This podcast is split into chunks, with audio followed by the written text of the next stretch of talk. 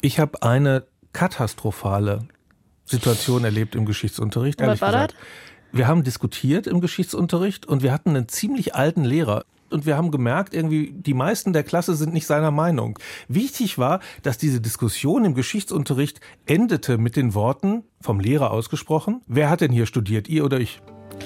Und du hattest auch keine Lust mehr auf Geschichte? Doch, Doch. auf Geschichte hatte ich mal noch Lust. Habe ich auch studiert.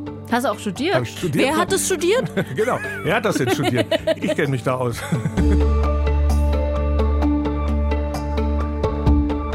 Ich bin Jörg Biesler. Und ich bin Antran. Und zusammen hosten wir den neuen Deutschlandfunk Geschichtspodcast. Der Rest ist Geschichte. Weißt du, worauf ich mich ganz banal gefreut habe, als ich gehört habe, hier gibt es einen Geschichtspodcast?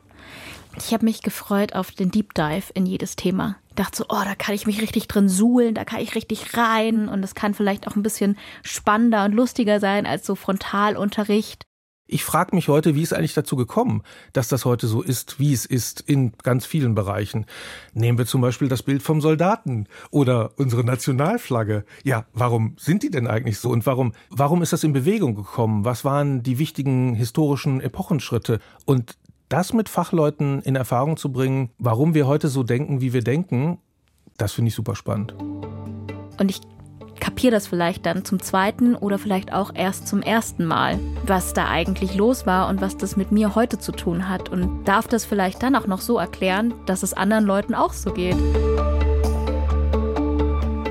Ich hoffe, dass wir das schaffen, Jörg. hoffe ich auch. Der Rest ist Geschichte. Ab 2. März in der DLF Audiothek und in den Podcatchern eurer Wahl. Jeden Donnerstag eine neue Folge. Wenn ihr jetzt schon abonniert, dann verpasst ihr auch keine Ausgabe. Wir freuen uns, wenn ihr zuhört.